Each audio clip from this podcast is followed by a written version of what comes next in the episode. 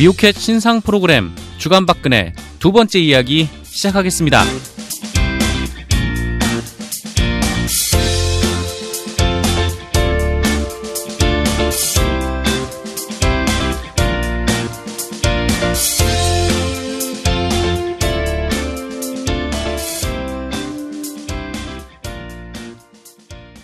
네, 주간 박근혜 두 번째 시간, 네, 두 번째 시간 맞았습니다. 저번 주에 방송을 한 번 올렸는데 생각보다 많은 분들이 네, 폭발적인 관심 그리고 성원 보내주셨어요. 네, 오늘도 나오신 분 일단 소개를 하고 방송 진행하도록 하겠습니다. 네, 신앙님 교장 선생님 나오셨습니다.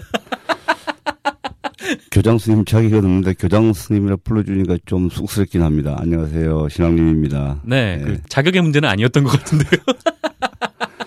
말투가 너무 교장 선생님 같다. 아, 제가 사실은 네. 뭐 죄송합니다. 네, 전화가 갑자기. 전화기 끈다는 걸 깜빡 잊었습니다. 죄송합니다. 전화기 끄고 시작하겠습니다. 네, 회사 가서 경위서 하나.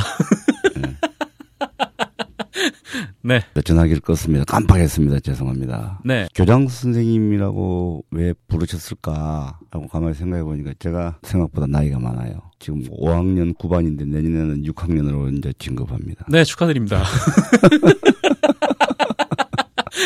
아니, 목소리가 그 톤이 너무 낮으세요. 아, 그렇습니까? 네. 좀- 그래가지고 듣는 사람들이 네. 약간 뭐 알파파가 나오는 것 같다. 뭐 이런 발언도 있었고. 충격파가 아니니까 다행입니 다. 네, 알겠습니다. 좀 한 주간 좀 어떻게 지내셨습니까? 주간 박근혜 이후에 좀 어디서 연락은 좀 받으셨나요? 연락을 특별히 받은 건 없고요. 네, 저희가 어. 그렇습니다. 예, 저기 댓글을 보고 약간 놀랐습니다. 아, 정말요? 예. 네, 어떤 점에서 놀라셨습니까? 아니, 저는 그냥 편안하게 했는데 네. 생각보다 의외의 반응이었다라고 하는 게 제 느낌입니다. 아, 그래요? 예. 예, 저는 불편하게 했습니다. 의외의 반응이라면 좀 어떤 점에서 의외의 반응이 나오셨나요? 어떤 댓글에서? 저는 제가 아전 인수식으로 해석하는지 모르겠는데 네. 호의적인 반응을 느꼈어요. 아, 호의적인 반응. 네. 아, 그게 놀라웠다. 예. 아 그리고 또 하나는 아 박근혜 대통령에 대해서 공인 생활을 굉장히 오래 하신 분이잖아요. 아, 박근혜 대통령이요? 예. 네, 그렇죠. 예. 청와대 들어가는 순간부터 그는 관심의 대상이니까. 되게 요새 그 아이돌들이 예. 막 이제 되게 어릴 때 막 중학교 때부터 막 사실상 막 공인적인 관심을 받고 그렇지 않습니까? 네네. 박근혜 대통령도 사실 좀 그랬죠. 그때 청와대 들어갈 때. 어, 그렇죠. 네. 예. 특히나 이제 대통령들이 대부분 다 나이가 있으니까 예. 그 자식들이 이미 다 장성한 다음 아닙니까? 대통령이 될 때는. 아, 그런데 이제 그때는 박정희 대통령이 61년 5월 16일 날 육군 소장으로 쿠데타를 해가지고 네. 바로 만든 게 이제 일종의 통치기구를 만들었어요. 네. 그게 이제 국가재건 최고회의예요. 네, 네. 그런데 국가재건 최고회의에 의장을 안 했어요. 부의장을 했어요. 음. 그때 의장은 누구였죠? 장도영 씨라고 네, 장도영 장. 그 당시 이제 계급이 장도영 육군 참모총장을 앞세웠죠. 네. 박정- 사성 장군이었죠. 네, 박정희 소장은 별 두 개 네. 소장이었으니까 음. 사실상 쿠데타는 박정희 소장의 주도로 했는데 네. 앞에 내세운 거죠. 이제 장도영을 내세운 거죠. 장도영 그, 대장을. 어, 장도영 대- 육군 참모 총장을 내세워 가지고 나중에 또 반혁명죄를 뒤집어 씌워 가지고 또 숙청을 했죠. 네. 그러고 난 다음에 이제 국가재건 최고의 의장이 됐고 네. 어, 지난번에 말씀드린 것처럼 처음에 쿠데타를 할 때는 민주당 정부가 너무 썩었고 부패하고 하니까 네. 우리 군인들이 좀 이 부패한 걸 바로잡아야 되겠다. 음. 바로잡고 나면 우리는 군으로 복귀하겠다라고 선언하고 쿠데타를 했습니다. 그랬죠. 예, 네. 예, 그렇게 해놓고서 이제 이렇게 번복을 하는 겁니다. 그런데 음. 김종필, 박정희 대통령의 조카 사위이자 박정희 정권 내내 2인자 역할을 했던 김종필 씨 회고록에 따르면 네. 자신은 쿠데타를 할 때 복귀하거나 그럴 생각이 없었다는 거죠. 군대에 예, 군대에 복귀할 생각이 음. 없었다. 그러니까 그때 박정희 당시 육군 소장이 예, 민간에 이양하겠다. 네. 라고 하고 자기가 민간이 됐잖아요. 그 다음에 이제 아. 대통령 선거를 치렀던 거 아닙니까? 예, 그렇죠. 아니, 그런데 그거는 뭐 형식 논리로 보면, 놓고 보면 그런데 네. 예편을 했으니까 민간인은 맞는 데 네. 복귀를 안 하고 애초에 내가 해 먹을 생각이었다. 음, 어, 그렇죠. 네, 뭐 네. 그런 거였다. 음, 그렇군요. 그렇기 때문에 이제 박정희 대통령이 1917년생이거든요. 네, 그러면은 61년도에 쿠데타를 했으니까 네. 우리 나이로 45살에 쿠데타를 했다고요. 45살에. 그러면 그때가 61년이니까 박근혜 대통령은 우리 나이로 10살, 52년생이시니까. 음, 이제 10살에 아버지가 정권을 잡아 가지고 네. 청와대는 이제 63년도에 대통령으로 출마해 해가지고 당선된 뒤에 청와대 들어갔거든요. 네네, 그랬죠. 예, 예, 그러니까 63년도니까 이제 박근혜 대통령이 청와대에 들어간 것은 12살. 우리, 음. 우리 나이로 12살. 아, 어. 굉장히 어린 나이부터 그렇게 관심을 받아왔는데, 예. 네, 어쨌거나 이렇게 공인적인 관심을 가- 받아왔는데, 또 네. 어떤 말씀을 해주시려고? 공인인데 실제로 우리가 공인 생활을 했음에도 불구하고 박근혜 대통령에 대해서 네, 모르는 게 너무 많구나. 아, 모르는 우리 게 많구나. 일반 정치자들이 네. 모르시는 게 너무 많구나. 음, 아, 의외로 그게 이제 그게 약간 의외였습니다. 그래요. 예. 사실 저도 82년생이니까 그 전에 박근혜 대통령에 대해서는 사실 잘 모르죠. 뭐 대통령이 된 이후에는 그냥 제가 봐오고 이제 느낀 게 있으니까 그렇게 되는데 그 이전에는 이제 잘 몰랐던 것 같아요. 그것도 사실은 불가사의한 거예요. 왜죠? 어, 예, 왜냐면은 네, 박근혜 대통령 정도의 그런 삶을 살아온 분 같으면은 네, 본인이 문화도 논하지 않던 대통령의 딸로서 어머니가 돌아가시고 난 다음부터는 퍼스트 레이디 역할을 했고 네, 그리고서 이제 작물 관리 이제 18년 동안 했다고 그랬죠. 네, 그리고서 이제 97년도에 당시에 신한국당의 어, 이회창 대표 요청으로 당을 해서 그때부터는 이제 정당 생활을 했으니까 공식적인 공인의 길로 접어든 거죠, 그죠? 네, 네, 그 다음에 98년도에 달성 보궐선거에 나와서 국회에 당선됐기 때문에 네, 그 이후의 삶이라고 하는 것은 공인 중에서도 가장 주목을 받는 스포트라이트를 받는 음, 그런 위치에 있었음에도 불구하고 여전히 알려져 있는 게 많지 않구나. 음, 그렇죠. 특히나 박정희 대통령 사후 18년에 이르는 기간 동안 네. 이거에 대해서 아는 사람이 정말 없으니까. 철저하게 베일에 가려져 있죠. 네, 제가 오늘 여기서 지금까지 한 번도 공개되지 않은 사실을 하나 한번 얘기해 볼까요? 아, 예, 시작부터 좋습니다. 청취자 여러분들이 박근혜 대통령이 당선됐잖아요. 네, 2012년 12월 때서 당선되고 취임식 준비위원회라는 게 구성이 됩니다. 음, 취임준비위원회. 네, 네, 예, 그건 공식 기구잖아요. 그죠? 그렇죠. 예, 대통령 취임식 준비위원회가 구성이 됐는데 그 취임식 준비위원회 위원장이 누구였던지 혹시 기억이 나세요? 취임식 준비위원회 위원장이요. 음, 도지사를 세 번 하신 분이에요. 아, 김진선 강원도지사. 그렇습니다. 네, 전 강원도지사. 김진선 강원도 도지사가 취임식 준비위원장을 딱 했어요. 네, 그때 사람들은 다 오해라고 그랬어요. 근데 김진선 위원장이 대선 캠프에 공개적으로 들어가가지고 뛴 것 같지도 않고. 네, 그렇죠. 예. 그런데 어떻게 취임식 준비위원장이 됐을까라고 많은 사람들이 의아해했어요. 네. 근데 언론도 사실은 그 주목하지 않았고. 음, 그냥 얼- 뭐 취임식이라는 세레모니를 준비하는. 줄 알았죠. 네. 언론에 그렇게 또 초점을 맞춰가지고 보도도 안 했죠. 네. 저는 그 다음에 김진선 취임식 준비위원장이 국무총리 한 번 할 줄 알았어요. 아, 실제로 거론이 된 적이 있었어요. 된, 그런 네. 된 적은 있었어요. 거론이 예. 된 적이 있는데 예. 결국에 그게 좌절이 됐죠. 그러면은 강원도 도지사를 세 번을 한 분이고 하니까 네. 취임식 준비위원장을 하실 수 있는데 네. 뭐, 뭐 요새 말로 하면은 뭐 스펙이 되니까. 스펙이 되니까 네. 그건 가능한데 왜 하필 많고 많은 분들 중에 음. 대선 캠프에 있던 분도 계시고 뭐 여러 가지 경험을 가진 계신 분도 있고 뭐 취임식 준비위원장이라고 하는 것은 상징성이 있어야 되거든요. 음. 네. 그리고 88 올림픽 할 때 개막식에 굴렁쇠 굴른 아이 있죠. 네, 예. 있습니다. 그 아이디어는 어디에서 나왔냐면 이어령 전 문화부 장관 머리에서 나온 거라고요. 아, 이어령 장관. 네, 그러니까 이어령 장관이나 이런 분들은 이제 원체 이 인문학적인 소양이 깊고 다양하니까 네. 아이디어 같은 것들이 나오잖아요. 그러면 취임식이라고 하는 게 새로운 시대를 여는 거니까 어떤 새로운 컨셉 같은 걸 보여줄 수도 있거든요. 그렇죠. 예, 그러면 관료보다는 어떤 문화적인 인문학적인 소양이 있는 그런 분들을 음. 상징적인 인물을 준비위원장으로 할 수도 있는데 왜 하필? 그, 래서 네. 왜 하필 김진선 전 강원도지사를 했을까? 네. 저는 어, 이렇게 봅니다. 네. 김진선 전 강원도지사는 박근혜 대통령이 바로 그 18년 동안 작물 관리를 하면서 언돈 생활을 할때 네. 가끔 강원도에 가서 테니스를 쳤답니다. 테니스요? 네. 네. 테니스를 쳤는데 테니스를 어디 가서 치냐? 강원도에 있는 군 부대 테니스장에 가서 쳤습니다. 어, 서울에 거주하시는데 왜 강원도까지 가서 테니스를 쳤을까요? 그거는 여러 가지 이유가 있을 건데 네. 제가 이거라고 딱 집어서 단정은 할 수가 없습니다. 음. 근데 그냥- 저는 추정을 하건데 네. 해석을 해보자면 네. 그것은 아마 남의 눈에 잘 안 띄는 곳이지 않습니까? 아. 강원도 춘천에다가 그렇죠. 그 춘천 인근의 군 부대 테니스장이니까 군 부대 안은 특히나. 네, 그렇죠. 노출 이 안 되는 거죠. 거기는 간부들만 이용하잖아요. 물론 그렇죠. 네, 테니스병 예. 한 명과. 네. 네. 그때 테니스를 같이 친 테니스 친구 파트너가 김진선 강원도지사였다고 합니다. 아, 운동으로 해줬지.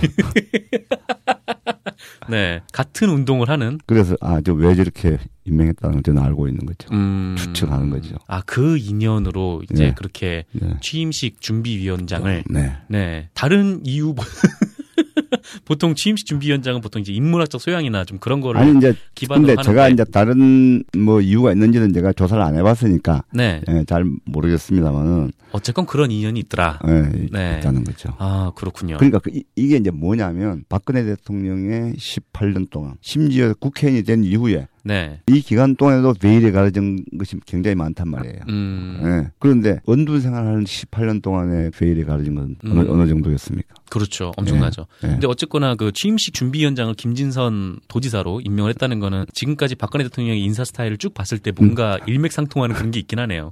네. 그거 아니고는 저는 다른 걸 못 찾아요.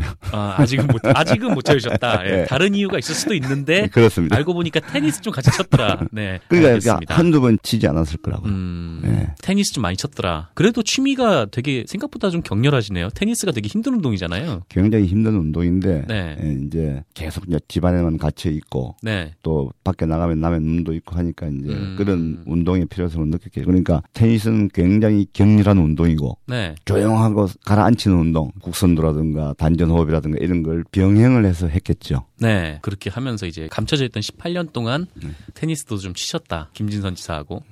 알겠습니다. 이번 주에 정부에 관련된 뉴스를 좀 보다가 네.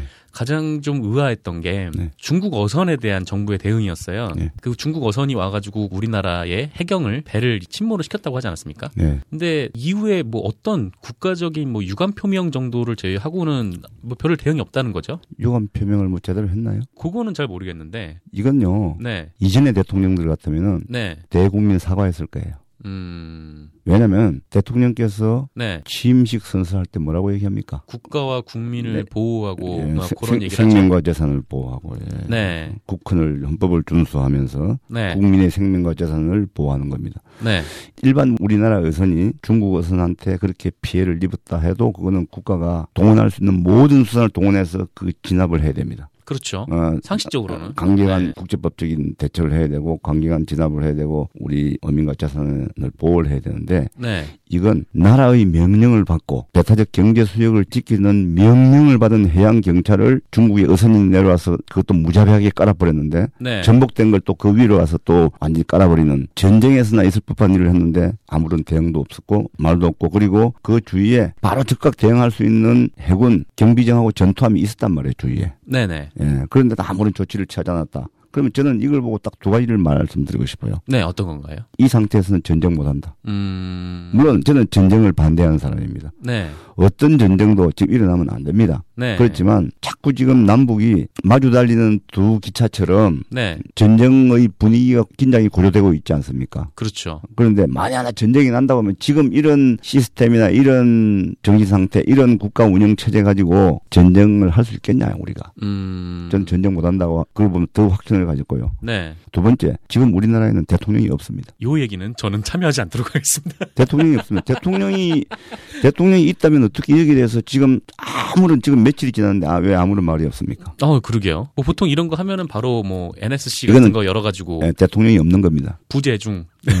부재 사실상 부재 중입니다. 그러면서 혹시 이게 뭐 중국과의 관계나 아니면 그런 거를 위해서냐라고 생각해 보면은 또 사드 문제 생각하면 또 그게 아닌 건가요? 아니죠. 네. 외교라는 것을 왜 하느냐면 네. 외교는 예를 들어서 충돌이 일어나고 나면 그 충돌을 수습하기 위해서 외교를 하는 겁니다. 음. 그러니까 저쪽에서 전투함이 그랬건 민간 어선이 그랬건 우리 어선을 그렇게 해도 우리가 바로 군사력으로 대응을 해야 되는데 하는 게 좋은데 네. 재산 국민의 생명과 재산을 보호하겠다고 대통령이 선서를 했잖아요. 그렇죠. 예. 그런데 더군다나 배타적 경제 수역을 지키는 해양 경 찰 경비정이 저렇게 처참하게 당했는데 음. 우리 정부가 아무런 아무 조치를 취하지 않고 있다. 이거는요 네. 말이 안 되는 거죠. 음. 그렇죠. 예. 우리가 일단 대응을 해놓고 선조치 후 외교 이거거든요. 네네. 예. 일단 우리나라 영해에 있으니까. 예. 그렇죠. 그렇죠. 아 여기서 잠시 청취자들께 배타적 경제 수역이라는 것이 어떤 국제법적 성격을 갖는 건지에 대해서 네.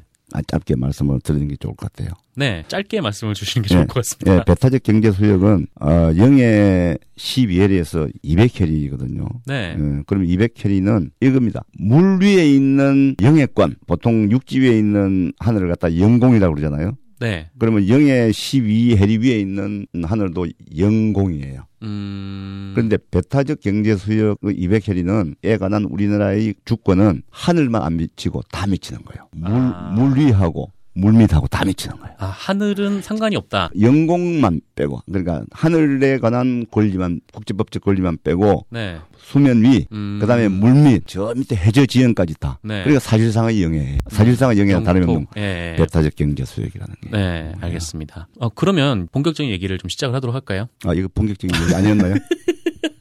아, 요거는 이제 제가 한 궁금증을 가졌던 거였고, 네, 그 사회자께서 궁금한 것부터 한번 물어보시죠. 아, 궁금한 것들. 예, 궁금한 거 많지 않으세요? 아, 궁금한 거 많죠. 예, 아무거나 물어보세요. 무엇이든 물어보세요. 네, 그러면. 제가 모르면 모른다고 대답하면 되니까. 네, 알겠습니다. 이번 시즌 프리미어리그 우승팀.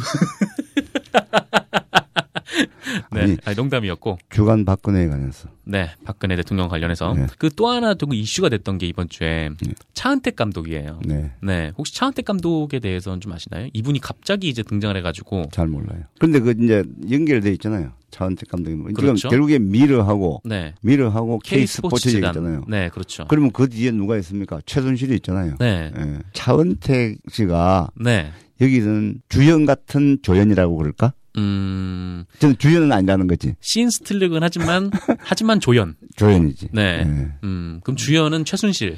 주연은 최순실이죠. 네. 예. 그럼 뭐 어떤 기사를 보니까 음. 아, 보통 이 정도 상황이 되면은 대통령이 말을 하지 않더라도 예. 최순실 본인은 나와서 이거에 대한 좀 해명을 해야 되지 않냐 뭐 이렇게 지적한 내용도 있던데 그렇게 하실 만한 분들이 저는 아니라고 봐요. 네. 왜냐면 그분들의 삶 자체도 박근혜 대통령 이상으로 베일에 가려져 있는 분들이네. 음. 예. 아버지부터 그랬거든요. 근데 또 완벽하게 베일에 가려져 있다 그냥 일반적인 대중이다 뭐 이렇게 보긴 좀 어려운 게 그 뉴스타파 보도를 보니까 박근혜 대통령 지근거리에서 새마음 한마당 뭐 봉사단인가요? 네, 새마음 봉사단인가? 새마음 봉사단이요. 네. 거기서 이제 수행을 하는 그런 모습도 보이더라고요. 최순실 씨가. 예. 그다음에 그 대전에 한번 그 피격당한 적이 한 번 있죠. 네, 얼굴에 맞아요. 그 커터칼로. 커터칼로 네. 하면 그때도 병실을 지켰다는 거 아닙니까? 네. 예. 그래서 그거 관련해서는 대중들이 이제 뉴스를 통해서 많이 접하셨을 텐데 네. 그러면 최순실 씨 혹은 또 최태민 목사에 관련해서 네. 박정희 정부 때는 어떻게 이 최태민과 박근혜라는 연결고리가 생긴 건지 거기에 대해서 좀 뒷얘기가 혹시 있으시다면 74년 8월 15일 날 네. 유경수 여사가 돌아가시고 네. 바로 어, 얼마 안 있다가 이제 최태민 씨가 네. 박근혜 그 당시 이제 영애에게 네. 예, 박근혜 씨한테 뭐 전화 접촉을 한 것 같아요. 음. 그래서 꿈에서 유경수 여사가 나타나서 네. 근혜 양을 도와드리라고 했다. 음. 그렇게 해서 접촉이 그 75년에 이제 3월 달에 이루어집니다. 아 근데 여기서 사람들이 다 의아해하는 게 네. 아니 당시 박근혜 씨죠. 22살 때죠. 예. 22살 때. 우리 나이로 24살이네요. 75년이면은. 근데 생활을 청와대에서 했을 텐데 네. 최태민 목사가 뭐 유경수 여사의 계시를 받았다라고 해도 그게 박근혜 대통령한테 어떻게 그렇게 직접 접촉이 됐냐? 뭐 청와대 전화 걸어가지고 저희 박근혜 씨 좀 바꿔주세요라고 해서 바꿔주는 건 아니잖아요. 최태민 씨가 그런 재주가 있는 것 같아요. 음. 예. 그 이전에도 그러니까 박근혜 대통령 만나기 이전에도 이 사람이 좀 뭔가 좀 그런 노출되지 않은 사람이에요. 음, 노출되지 않았다면은 근데 이분은 돌아다니는 기록이 있어요. 시중에 돌아다니는 기록이 있다고요. 네. 파일이 있다고, 파일. 음, 어떤 파일입니까? 최태민에 관한 파일은 네. 아마 중앙정보부에서 작성한 것 같아요. 아, 중앙정보부에서 작성을 해서 시중에 돌아다니는 게 있는데 음. 황해도에서 순사를 했다는 거예요.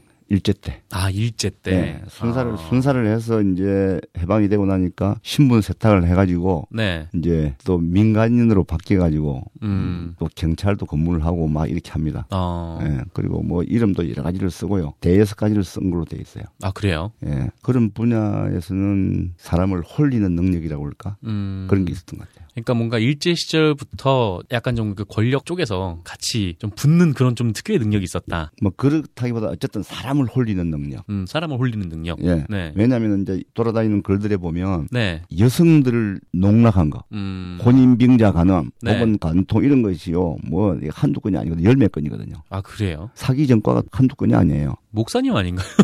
아, 또, 또 스님도 머리도 깎은 적도 있고요. 아, 그래요? 스님이 된 적도 있다. 그럼요. 아. 예. 그래서 심지어는 경남 양산에 가면은 네. 개운중학교라고 있습니다. 개운중학교. 예. 네. 한겨레 신문에서 크게 보도를 해서 요새 말로 하면 뜨는 할아버지가 한 분 계신데 네. 최현국 할아버지라고. 아, 예. 최영우 선생님. 네, 개운중학교. 네. 네, 열개자 구름문자 개운중학교하고 효암고등학교 이사장이시거든요. 네. 개운중학교는 원래 고등공민학교였어요. 고등국민학교라면은 고등학교? 중학교 과정인데 아, 중학교 가죠. 정식 중학교를 인정받지 못하는 그런 학교가 옛날에 있었어요. 아. 60년대, 70년대는. 네. 지금의 또 대한학교는 또 달라요. 네. 그러니까 정식 중학교는 아니고 어쨌든 배우고 싶은데 집안은 가난하고 해가지고 음. 예, 좀 교육비 좀 싸요. 그러니까 정식도 이 중학교 자격도 안 주어지고 음. 그런 학교가 있어. 그게 옛날에 고등공민학교예요. 네. 그 개운중학교가 고등공민학교인 시절이 있었어요.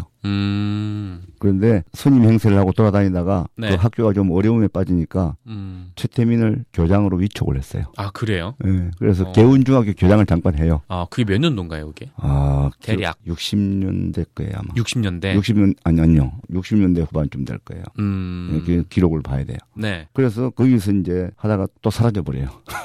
아, 또 호련이. 온다 갔나 또 사라져버려요. 네. 그리고서 뭐 이게 다 완전히 베일이 가려져 있는 분이죠. 네? 완전히 베일이 가려져 있는 분이라고요. 아, 베일에 쌓여 있는. 예, 그리고 네. 이제 부인도 혼인빙자 간음 간통한 건 말고 네. 사실상의 뭐 동거나 이런 거 했던 부인이 네. 여섯 명이었다. 음. 그래서 여섯 번째 부인하고 또 헤어지고 다시 이제 다섯 번째 부인하고 다시 재결합을 뭐 했다는 기록도 다 있고요. 아, 그래요. 좀 일반적인 목사라고 보기에는 삶의 경로가 이상하네요. 그러니까 저는 목사라고 부르는 것 자체도 물론 뭐 어느 뭐 기독교 어느 교파에서 잘 알려지지 않은 교파에서 누구 누구 목사로부터 안수를 받아가지고 목사가 됐다는 그런 기록이 있는데 네.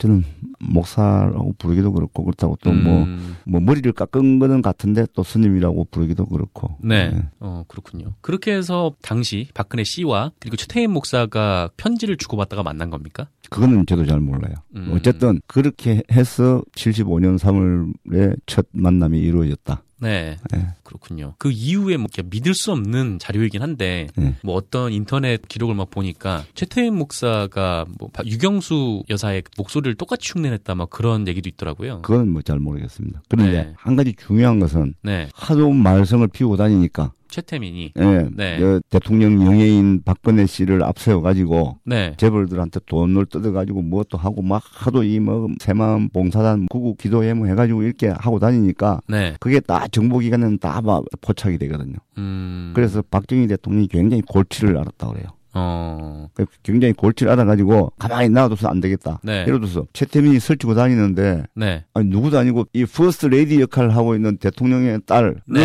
이렇게 앞세워 다니니까 아무도 못 건드리는 거죠. 음. 그래서 결국에는 이제 조선시대 같으면은 뭐 역모, 그렇죠. 역모에 이제 연루된 사람들 부르다가 왕이 직접 신문하는 것 갖다가 친국이라고 그래요. 친국, 국문. 네. 예, 왕이 이제 직접 하듯이 네. 박정희 대통령이 최태민, 박근혜, 네. 그다음에 김영욱 중앙정보부장, 음. 그다음에 중앙정보부 파견 검사 앉혀놓고 공문을 했다는 거죠. 아, 그래요? 예. 그래서 이제 아마 박정희 대통령은 그렇게 하고 나면 둘이가 떨어질 줄 알았는데 계속 그 행각이 계속이 돼요. 음. 어. 그런데 박정희 대통령의 그동안의 국정 운영 스타일상 예. 그렇게 계속 다닌다고 그거를 놔두는 스타일이 아닌 것 같은데. 그래서 입에 담지 못할 얘기도 해요. 박정희 대통령이 네. 자기 딸에 대해서 음. 입에 담지 못한 얘기도 한글로 다 나중에 이제 아, 기록이 그렇게 있다. 예. 아. 처음에는 박정희 대통령 입장에서는 안 그렇게 해서요. 사랑했던 부인 육영수 여사가 돌아가시고 네. 이제 박근혜는 이제 장녀로서 퍼스트 레이디 역할을 하고 하니까 네. 안타깝지 않았겠어요. 아버지 입장에서 딸이 안타까우니까 네. 그래서 뭐 마음이라도 엄마를 잃는 슬픔이 얼마나 크겠습니까? 음. 그러니까 이제 마음 잡아가지고 뭘 이렇게 새마음 봉사 이런 걸 하고 있으니까 네. 당연히 이거는 좋은 일을 하는 줄 알고 가만히 놔뒀고요. 네. 직접 거기에 또 최태민과 박근혜가 있는 거기에 가서 방문도 해요. 박정희 대통령이. 음. 새마음 봉사단에요. 네, 방, 구국 뭐 기도인가 거기 방문도 합니다. 네. 그러다가 이제 거기에 이제 알려져서 일이 더 크게 자꾸 크게 벌리니까 네. 그리고 여러 이상한 뭐 소문들이 자꾸 들려오고 보고가 되고 정보기관에 포착이 되고 비서실에 다 보고될 거 아니에요. 그렇죠.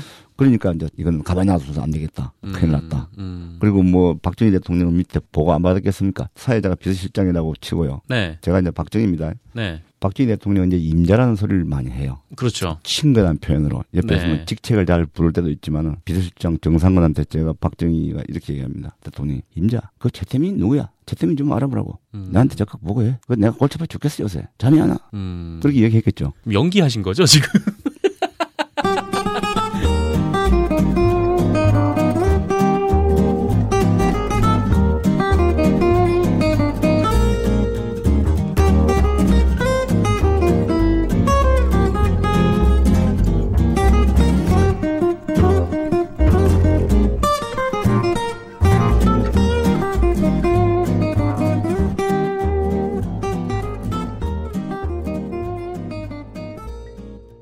그래서 그렇게 했는데도 불구하고 네. 그게 전혀 정리가 안 되는 거예요. 음. 예. 도저히 당시 박근혜 씨가 그런 최태민 목사의 그거를 벗어나지 못한다. 예. 그렇기 때문에 자꾸 이상한 상상과 추측들이 난무하는 거죠. 지금도 좀 그런 게 있는 것 그렇죠. 네. 지금도 그 뭐 대통령 선거에 나와가지고 새누리당 경선할 때 네. 상대 후보가 뭐 이제 최태민 문제도 제기하고 그랬잖아요. 그렇죠. 혹은 또 언론이 뭐 물어보거나 했을 때 네. 최태민 씨에 대해서 박근혜 대통령이 한 번도 부정적으로 얘기한 적이 없어요. 음. 호의적으로 그분은 나를 어려울 때 도와준 분이다. 네. 좋은 분이다 이렇게 얘기했죠. 음. 그때 이명박 대통령 쪽에서 그때 선대위에서 2007년 경선 때요. 한나라당 경선 때 네. 만약에 박근혜 후보가 대통령이 당선이 된다면 최태민 일가가 국정을 농락을 할 거다. 이런 말을 한 적이 있었어요. 네. 그래서 그게 지금 요새 성지글로 네, 많은 사람들이 지금 찾아다니고 있습니다. 그러니까 정치적으로 보면은 그렇게 해석하고 비판하고 공격할 수 있는 네. 거리를 준 거라고 볼 수 있는 거죠. 그렇죠. 예. 그게 뭐 사실이 아니라고 해도 네. 지금 대중들이 이제 보이는 거는 그게 보이니까요. 네. 그러니까 참 저는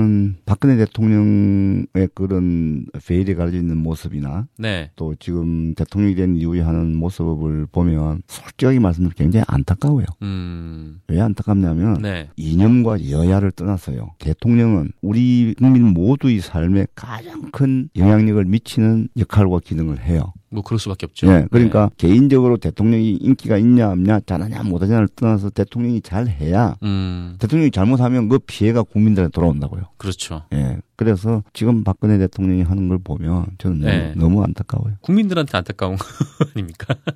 아, 그렇죠. 그러니까 너무 안타깝다고요. 음, 예. 음, 그렇군요.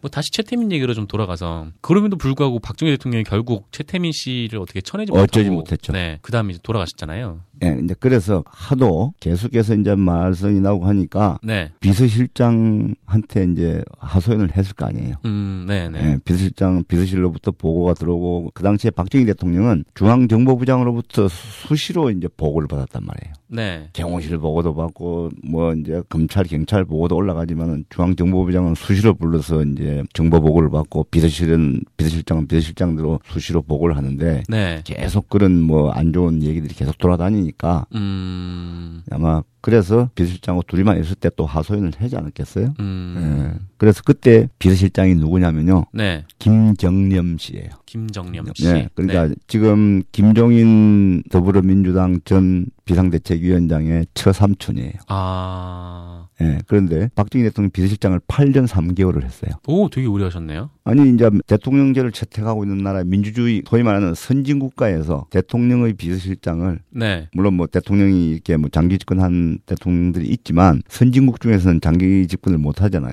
그렇죠. 그래서 어쨌든 대통령 비서실장을 8년 3개월을 한 분은 아마 없을 거래요. 음, 그런데 굉장히 혼신의 힘을 다해서 아, 김정념 비서실장이. 김정년 그 김정년 비서실장의 회고록이나 이런 걸 쭉 보면은 네, 8년 3개월 동안에 박정희 대통령 을 지극정성으로 모시느라고 네, 또 비서실장이라고 하는 것은 그림자로서 보좌를 하는 거거든요. 그렇죠. 예, 비서실장 원래 설치면 안 되는 거예요. 네, 예, 대통령만 보좌하면 되니까. 음, 그리고 이제 비서실 직원들을 이렇게 관리하고 하는 거죠, 그죠? 그렇죠. 예. 그래서 김정년 비서실장은 어떻게 보면 대통령 비서실장으로서의 교과서라고 해도 거의 다른 사람들은 할 수 없는 교과서. 그리고 어떻게 생각해 보면은 중정부장 하면은 뭐 김재규, 예. 그다음에 뭐 경호실장 하면 차지 차지철 이렇게 딱 이름이 나오는데 예. 정작 비서실장 하면 이름을 잘 모르 예, 그렇죠. 기억이 안 나요. 그러니까 그림자로서 보좌를 했으니까. 음. 지금은 그래도 대통령 비서실장 하면 네. 국정감사가 부활이 돼. 그때는 국정감사도 없었거든요. 그렇죠.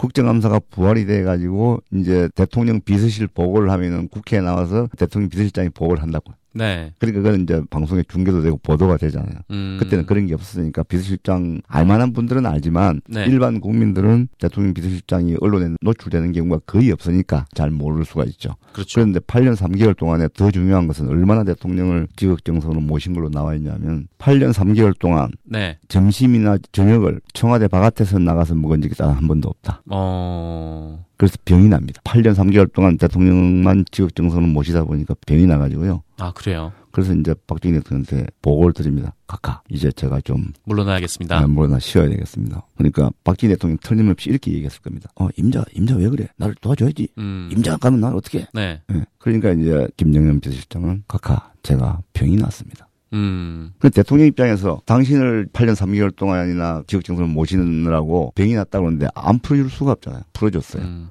박정희 대통령 입장에서는 8년 3개월이라는 긴 시간 동안 말썽 한 번 안 일으키고 이렇게 자기 일을 되게 잘하는 잘하는 정도가 아니죠. 음, 예, 비서실장이었으니까. 그런 비서실장은 앞으로도 안 나오고 과거에도 없었습니다. 음. 예. 그렇군요. 그래서 이제 김정년 비서실장이 박정희 대통령 자꾸 는 하소연을 하니까 최태민에 관련해서 네, 하소연을 네. 하니까 아마 영예인 박근혜 씨를 네. 일거수일투족을 좀 이렇게 체크하는 비서관을 하나 전속으로 배치한 거 아닌가 싶어요. 아. 그분이 그래서 이제 그분을 하나 뽑아 보니까 아마 네. 어, 외무부에서 있던 최필립 씨예요. 아, 최필립 씨. 예. 지금 정수장학회 이사장 하다가 돌, 했던 돌아가셨, 돌아가셨죠. 돌아가셨죠. 네. 네. 아, 최필립 씨하고 연이 그렇게 되는군요. 네. 네. 그래서 저는 최필립 씨는 알려지지 않은 박근혜 대통령의 언둔 과정, 네. 말하면 청와대에 있을 때, 네. 언둔 과정 말고 청와대에 계실 때 네. 최태민과의 관계라든가 그런 거에 대해서 많은 것을 좀 알고 있지 않았을까 싶어요. 음. 그럼 사실상 최필립 전 이사장은 네. 그러니까 박근혜 감시조로 붙였다고 해도 우리 뭐 틀린 얘기는 아니겠죠. 박근혜 최태민의 사이를 감시하기 위해 투입한 사람. 네. 네. 그런 거죠. 근데 이제 최필립 씨도 나중에는 이제 박근혜 대통령의 측근으로 평가를 받았잖아요. 정수장학회 이사장을 할 정도로. 그러면은 최태민하고 최필립하고 관계는 혹시 뭐 기록에 남아 있는 건 없습니까? 특별한 관계가 없어요. 아, 특별한 관계는 없고, 네. 어, 그냥 박근혜 대통령이 여기 따로, 저기, 그 최필립 씨 따로, 아니면 또 여기 네. 따로 이렇게 관리를 했나? 그 최필립 이사장의 부친은 독립 운동가고 이승만한테 억울하게 제거당한 분이에요. 아, 최, 그래요? 최능진 선생이라고. 어, 예. 어, 그렇군요. 예. 이제 요새 이제 사람 얘기를 좀 이제 덧붙인다면 네. 지난번에 박근혜 대통령은 대를 이어서 충성하거나 자기가 확실하게 아는 사람이 아니면 네. 정치적으로 의미를 가진 그런 자리에는 잘 앉히지 않는다. 음. 혹은 그런 자리에 자기가 직접 알고 있거나 직간접적으로 믿을 수 있는 사람 앉힌다고 그랬잖아요. 네. 근데 지금 김정년 비서실장의 셋째 아드님이 네. 뭘 하냐면요. 지금 국책연구원 한국개발원 KDI 원장이에요. 아, KDI 원장. 네. 아, 박정희 대통령한테 그렇게 충성을 했던 비서실장의 네. 셋째 아들. 셋째 아들이요. 아, 그렇군요. 그러면은 저는 이제 지금 KDI 원장 김정년 전 대통령 비서실장 셋째 아드님이 네. KDI에서 오래 근무를 했어요. 음. 그리고 이제 경제 연구원으로요? 예, 하여튼 그 안에서 보직도 받고요. 그 전에는 부원장을 했거든요. 네. 원장 되기 전에 음. 오랫동안 KDI에서 근무를 했고 부원장을 했고 경제학 박사기도 가지고 있고 그러니까 스펙이 충분해요. 네. 그러니까 저는 KDI 원장 자격이 없다는 뜻이 아니고 네. 다른 사람들이 갈 수도 있는데 내부에서 승진을 했다. 음. 그러면 그전 원장은 누구냐? 네. 현오석이라는 분이에요. 경제부총리 하던 그분 아닙니까? 그 경제부총리가 현오석 경제부총리가 바로 박근혜 정부의 초대 경제부총리잖아요. 그렇죠. 그래서 저는 이제 어떻게 해석할 수 있냐면 박근혜 대통령이 네. 물론 현오석 부총리도 옛날에 뭐 경제부처에서 오랫동안 관료로 어, 행정고시를 해가지고 근무를 했단 말이에요. 네. 그리고 경제부총리를 할 수 있는 스펙이 충분하고도 남아요. 음. 예, 이제 KDI 원장 자격도 있고 네. 그런데 이제 많고 많은 경제부총리 후보자 후보 중에, 중에. 또 왜 하필 현오석이냐? 네. 그러면 저는 어떻게 해석할 수 있냐면 현오석이 경제부총리로 가면 김정년 비서실장의 아들인 부원장이 원장으로 승진할 수 있지 않겠냐? 어. 그러면 박근혜 대통령 입장에서는 충분히 그런 것까지 고려했을 수도 있다. 음. 네. 그러니까 뭔가 선호가 좀 바뀐 것 같네요. 네? 현우석 경제부총리가 뭐 능력이 출중해서 발탁을 해서 그 자리를 이제 김정년 전 비서실장의 셋째 아들이 간 게 아니라 김정년 비서실장의 셋째 아들을 아, 그런 보내기 위해 아니 사회자께서는 차출을 했다. 아, 사회자께서는 그런 거는 청취자의 판단에 맡기시는 게 어떨까요? 제 판단도 있습니다. 어쨌든 그렇게 볼 수도 있겠다. 네. 예, 뭐 그런 거죠. 네.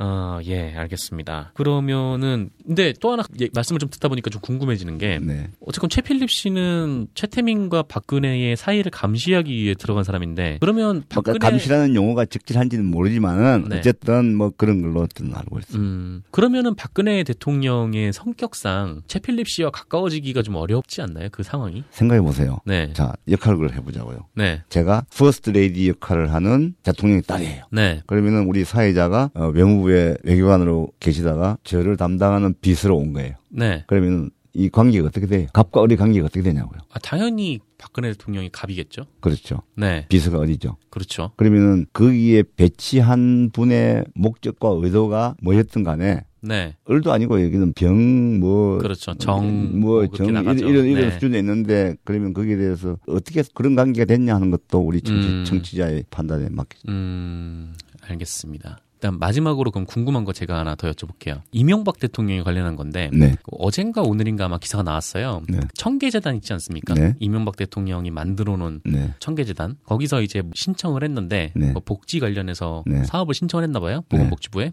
탈락을 했다는 거예요. 네. 근데 이게 보통 전직 대통령이 그 만들어 놓은 재단인데 탈락하는 게 흔하지 않은 일인 것 같기도 하고 그리고 또 반면에 K스포츠 재단이나 미래재단 이런 거 보면은 특혜라고 볼 수 있을 정도로 빠르게 이게 뭔가 일이 진행이 되잖아요. 네. 뭐 그런 거랑 비교를 했었을 때 네. 박근혜 대통령과 이명박 전 대통령의 관계는 또 지금 어떻게 과연 유지되고 있을까? 그것도 좀 궁금하더라고요. 음, 이건 전적으로 제 해석인데, 네. 대통령이 되면 아마 전직 대통령에 대한 그 이전의 대통령들은 말할 것도 없고, 네. 직전 대통령에 대한 정보가 제일 많이 올라오지 않겠어요? 그렇겠죠. 예, 뭐 경찰이든 검찰이든 뭐 비서실이든 뭐 군이든 뭐 보안사 네. 예, 국가정보원에서 올릴 텐데 그러면 박근혜 대통령은 지금 이명박 대통령 이 5년 동안에 도둑질을 했다면 얼마나 했냐 설령 했다면. 어, 했다면 네. 얼마나 했겠냐 네. 아니면 또 대통령이 된 이후에 그다음에 자기 뭐 재산을 뭐 여기다 청계에다 내놓고 어쩌고 하는 그런 전 과정을 소상하게 파악하고 있다고 봐야 되는 게 정상이겠죠 그죠 그렇죠. 그게 상식이겠죠 그죠 네. 그리고 뭐 재산을 뭐 헌납한다고 해놓고서 뭐 거기서 얼마를 빼가고 하는 것도 다 알 거라고요. 그렇겠죠. 예. 그런데다가 국가 예산을 신청했을 때 네. 만약에 우리나라의 그 실무자들이 네. 그게 지원을 할 것인가 말 것인가를 판단할 때 네. 지금 현재 우리나라의 관료의 분위기로 봐서 청와대의 지시를 안 받고 그걸 할 수 있는 사람이 있겠어요? 그렇죠. 과장 인사도 함부로 못 하는데 장관이. 네. 예. 그러면은 거기에 대해서는 알아서 네. 아, 이거는 밑에 판단을 했을 거예요. 이거는 복원 했겠죠. 네. 그래 해준다는 거 오히려 우스운 거죠.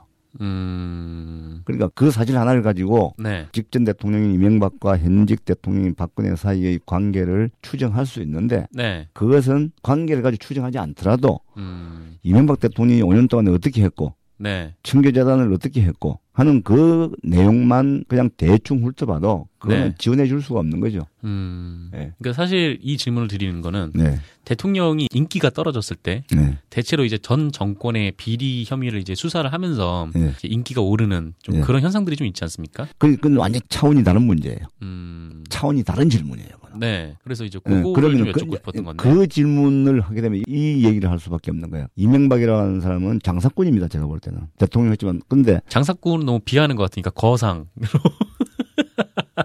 그 상은 아니에요. 네. 그 상은 물건을 파는 분인데 저분은 이명박 대통령은 네. 건설회사를 했잖아요. 그렇죠. 그래서 그 상이라고 하기는 좀 그런데 네. 뭐 넓은 의미에서는 그 상이라고 부를 수도 있는데 좁은 의미에서 그 상은 아니에요. 음. 그러니까 그냥 기업인인데 네. 너무 영악한 기업인이에요. 그리고 제가 볼 때는 뭘 해먹는 것에 있어서는 좋은 의미에서 통이 큰지 안 큰지는 모르겠어요. 네. 그런데 뭘 해먹는 거에서는 통이 굉장히 큰 대통령 아닌가. 어. 어. 그래서 저런 분이 본인이 퇴임한 이후에 안전장치를 안 해놨겠어요? 음, 해놨겠죠. 그 안전장치를 해놨다고 보는 거예요. 이명박 대통령 입장에서는 여러 가지 안전장치를 생각했을 거라고. 네. 그, 그 안전장치 중에 하나가 뭐냐? 바로 국가정보원과 사이버 사령부를 동원해서 그 군과 정보기관을 동원해서 음. 댓글 조작을 하고 네. 국가정보원이 조직적으로 개입하고 처음부터 이 사실을 제가 볼 때는 후보 시절부터 박근혜 대통령이 알고 있었을 가능성이 대단히 높아요. 음, 그때 후보가 되기 직전에 만나- 아, 후보가 된 직후에 만났죠? 예, 이명박 대통령과 청와 박근혜 당시 그런 추측이 나- 나오는 거예요. 어. 거기에 어떤 얘기가 나왔는지 하나도 공개가 안 됐어요. 아니, 그건 공개가 되면 오히려 이상한 거죠. 네, 예. 그러니 말하자면 저는 이명박 대통령이 그 영악한 분이기 때문에 네, 그런 장치들을 몇개 했을 거다. 음, 그러니까 공멸할 수밖에 없는 네, 그런 안전장치를 마련했다고 보는 거죠.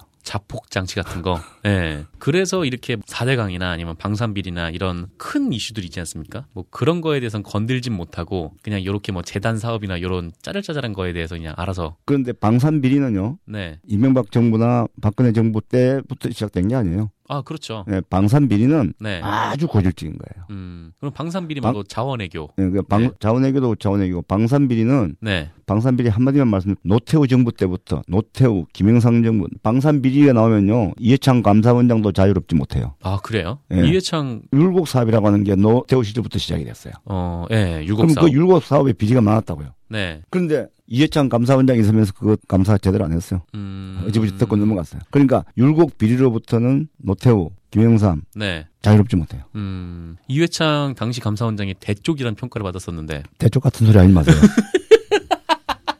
아, 지금 욕하신 겁니까? 뭐 대쪽 같은 소리 하지 말라는 게 뭐 욕이에요. 음. 아, 그 대자를 제가 못 들어가지고. 대쪽 같은 소리 하지 마세요. 아, 그렇군요. 대쪽이 아니었다. 음. 대쪽이었으면요 네. 대통령 됐어요. 음. 그렇게 보면 이회창의 뭐 이회창 후보가 결정적으로 떨어지게 된 계기도 이제 삼남인가요? 그 병역 비리 문제였잖아요. 차남. 아, 차남. 네. 그랬던 것 같네요. 알겠습니다. 그럼 뭐 이렇게 오늘 여기서 마무리하도록 할까요? 그거는 사회자가 알아서 하시는 거지. 저는 불려 나온 어리예요. 그런 가바 입장에서 예, 예. 아니 오늘 방송은 네. 출판사에서는 네. 편집자가 왕이에요. 그렇죠. 예, 예. 어떤 프로그램에서는 사회자가 왕이에요. 아, 그런가요? 예. 네. 그러니까 사회자가 갑이고 저는 어리예요. 그럼 저는 아. 사회자가 시킨 대로 할 수밖에 없어요. 아, 그럼 죄송한데 물 한 잔만 떠다 주시겠습니까? 근데 자꾸 이제 저보, 저보고 이제 제 말투가 그래서 그런지 저보고 뭐 교장 선생님. 교장 같다. 선생님. 예, 근데 그거는 뭐 실제는 그렇지 않으니까 우리 청취자 여러분들께서 오해는 안 하셨으면 좋겠어요. 네, 알겠습니다. 그 오해는 안 하시고 오늘 방송은 일단 여기까지 하도록 하겠습니다.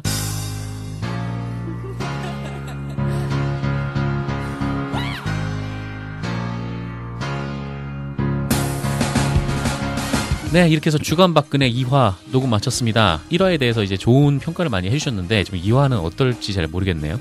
일단, 신앙님 교장 선생님께서 마무리 소감 한 말씀 해주시고, 네, 마무리 하도록 하겠습니다. 아, 사실 저는 뭐 청취자 여러분들의 평가에 대해서 전혀 신경을 안 쓴다 그러면 거짓말이고요. 네, 그냥 최선을 다하고 네, 그래서 잘못한 거 있으면 또 지적받고 네, 뭐 모자라는 거 있으면 또 다음에 보충하고 네, 예, 그렇게 확 이렇게 감각적으로 네, 예, 이렇게 뭐 와닿지 않더라도 음, 예, 그냥 우리가 몰랐던 부분을 같이 공유한다 네, 그런 편안한 마음으로 저는 청취자 여러분들하고 네. 같이 하고 싶습니다. 그 혹시 청취자 여러분들께서 저희 방송을 듣고 아 이 부분은 좀 개선이 되었으면 좋겠다라거나 아니면 질문 꼭 네. 하고 싶은 거라든가 꼭 이거는 알고 싶다라는 아, 네, 네. 거를 저희 팟빵 네. 게시판에 남겨주시면 저희가 건의사항은 고민을 또 해보고 그다음에 질문 같은 게 있으시면은 또 이제 신앙님 대표께서 답변을 해주시도록 하겠습니다. 뭐 또 이제 다른 또 다른 방법도 있죠. 네. 예를 들어서 뭐 이제 질문하고 싶고 싶은 청취자하고 네, 사회자하고 이제 연결해서 네, 이 방송을 통해서 이렇게 질문받고 답하는 방법도 있는데 그거는 뭐 사회자가 기획자시니까 알아서 하시고 제가 뭐 이래라 저래라 드릴 말씀은 아닌 것 같습니다. 방금 네 알겠습니다. 그런 그런 방법도 있다는 거예요. 네, 그것도 한번 여러 가지 좀 네. 고민해 보겠고요. 그래도 일단 댓글로 질문을 주시면 네, 예 궁금한 거 질문을 주시면은 뭐 네. 제가 아는 범위 내에서 좋습니다. 네. 특히 이제 신하인 대표께서 그 대한민국 지배 계층의 혼맥 관련해서는 아 대한민국에 따라올 자가 없는 전문가세요. 네, 그래서 아니 그렇게 말씀하시면 안 됩니다. 네, 근데 1인자는 못 되고 2인자는 된다. 예. 2인자, 예. 네, 2인자로 남으시겠다고 하셨기 때문에 궁금한 점은 1인자에게 물어보시면 될 것 같고요. 저희 점점 나아지는 방송 많이 기대해 주시고 저희도 좀 더 노력해서 좀 더 나은 방송 만들도록 하겠습니다. 오늘 신하인 대표님 고생하셨습니다. 고맙습니다. 예, 다음 주에 뵙겠습니다. 감사합니다. 고맙습니다.